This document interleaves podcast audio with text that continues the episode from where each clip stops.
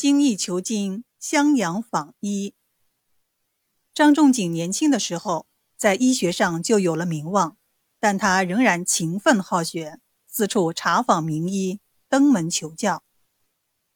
有一年，张仲景的弟弟出外做生意，临行时说：“哥，我这次出远门，你给我看看，日后有没有毛病。”哥哥给弟弟抚了抚脉，说。哎，明年只怕你要长个大背疮了。弟弟惊讶道：“哎呀，常听你说疮怕有名，病怕无名，长个大背疮，我眼看不见，手摸不着，怎么治呀？”张仲景说：“不要怕，我给你开个药单，服了这副药，把疮挪到屁股的软肉上，日后谁治好了，给我来个信。”弟弟放心的走了。就这样，张仲景的弟弟到湖北做了一年生意。第二年在襄阳，一天他突然觉得脊背上疼痛，忙照哥哥开的药方取敷药吃了。不几天，疮真的从屁股上发了。他求遍襄阳的郎中，这个说是疖子，那个说是毒疮，都不识得。后来。同济堂有个名医王神仙，看后笑了笑说：“这原来是个搭背疮嘛，是谁把它挪到屁股上呢？”张仲景的弟弟回答说：“是我哥挪的。”王神仙说：“他既然能挪，一定能治啦。”张仲景的弟弟说：“他远在南阳，远水不解近渴，还望先生给治治吧。”王神仙当即开了药方。张仲景的弟弟吃了药，又贴了几张膏药，不多久疮就好了。他随即给哥哥写了封信。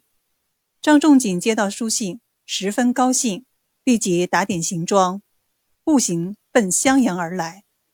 这一天清早，襄阳同济堂的大门前站着一位身背行李、手拿雨伞的年轻后生。他央求道：“我从河南来，生活没有着落。”请贵店收留我做个伙计吧。王神仙见他年轻利落，就说：“好吧，我这里缺人，就收你当个炮制药材的伙计吧。”这个后生就是张仲景。从此，张仲景就在同济堂住了下来。他聪明好学，药理纯熟，不但熟悉各种中草药的性能，而且炮制药材做得又快又好。没几天就被王神仙替换到药铺里当司药，他管司药，又管看病。店里的人有个头疼发热，都来找他诊治。王神仙看钟景确有两手，就让他做自己的帮手。王神仙抚脉看病，他抄药单。王神仙遇着疑难病症，抚了脉，再叫他摸摸，叫他明了病在哪里，怎样医治。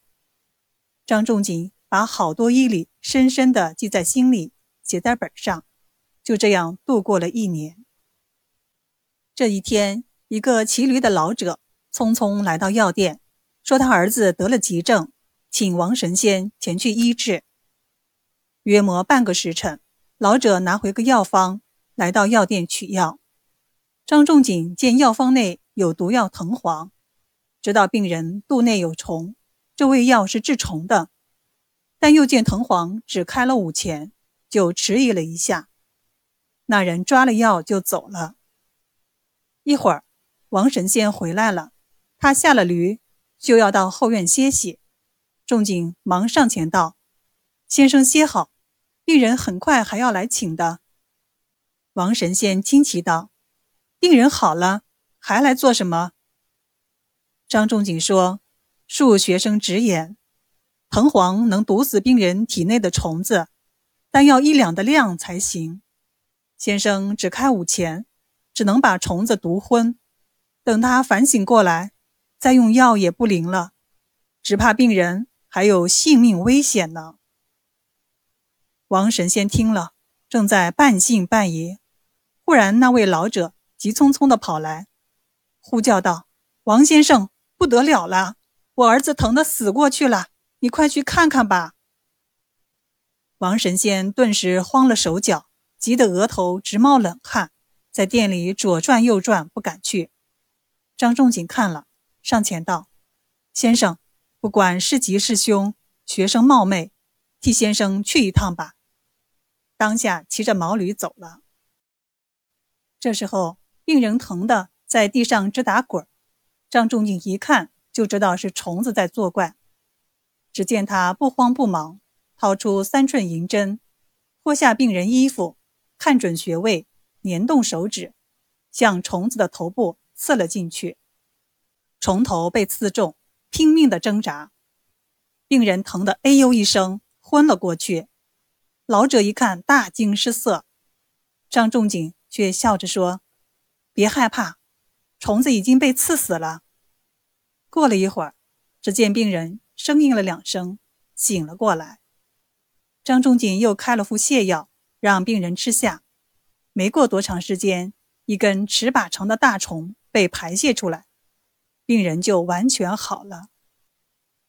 王神仙知道后，又惊又喜，问道：“小伙子，你到底是什么人呢？”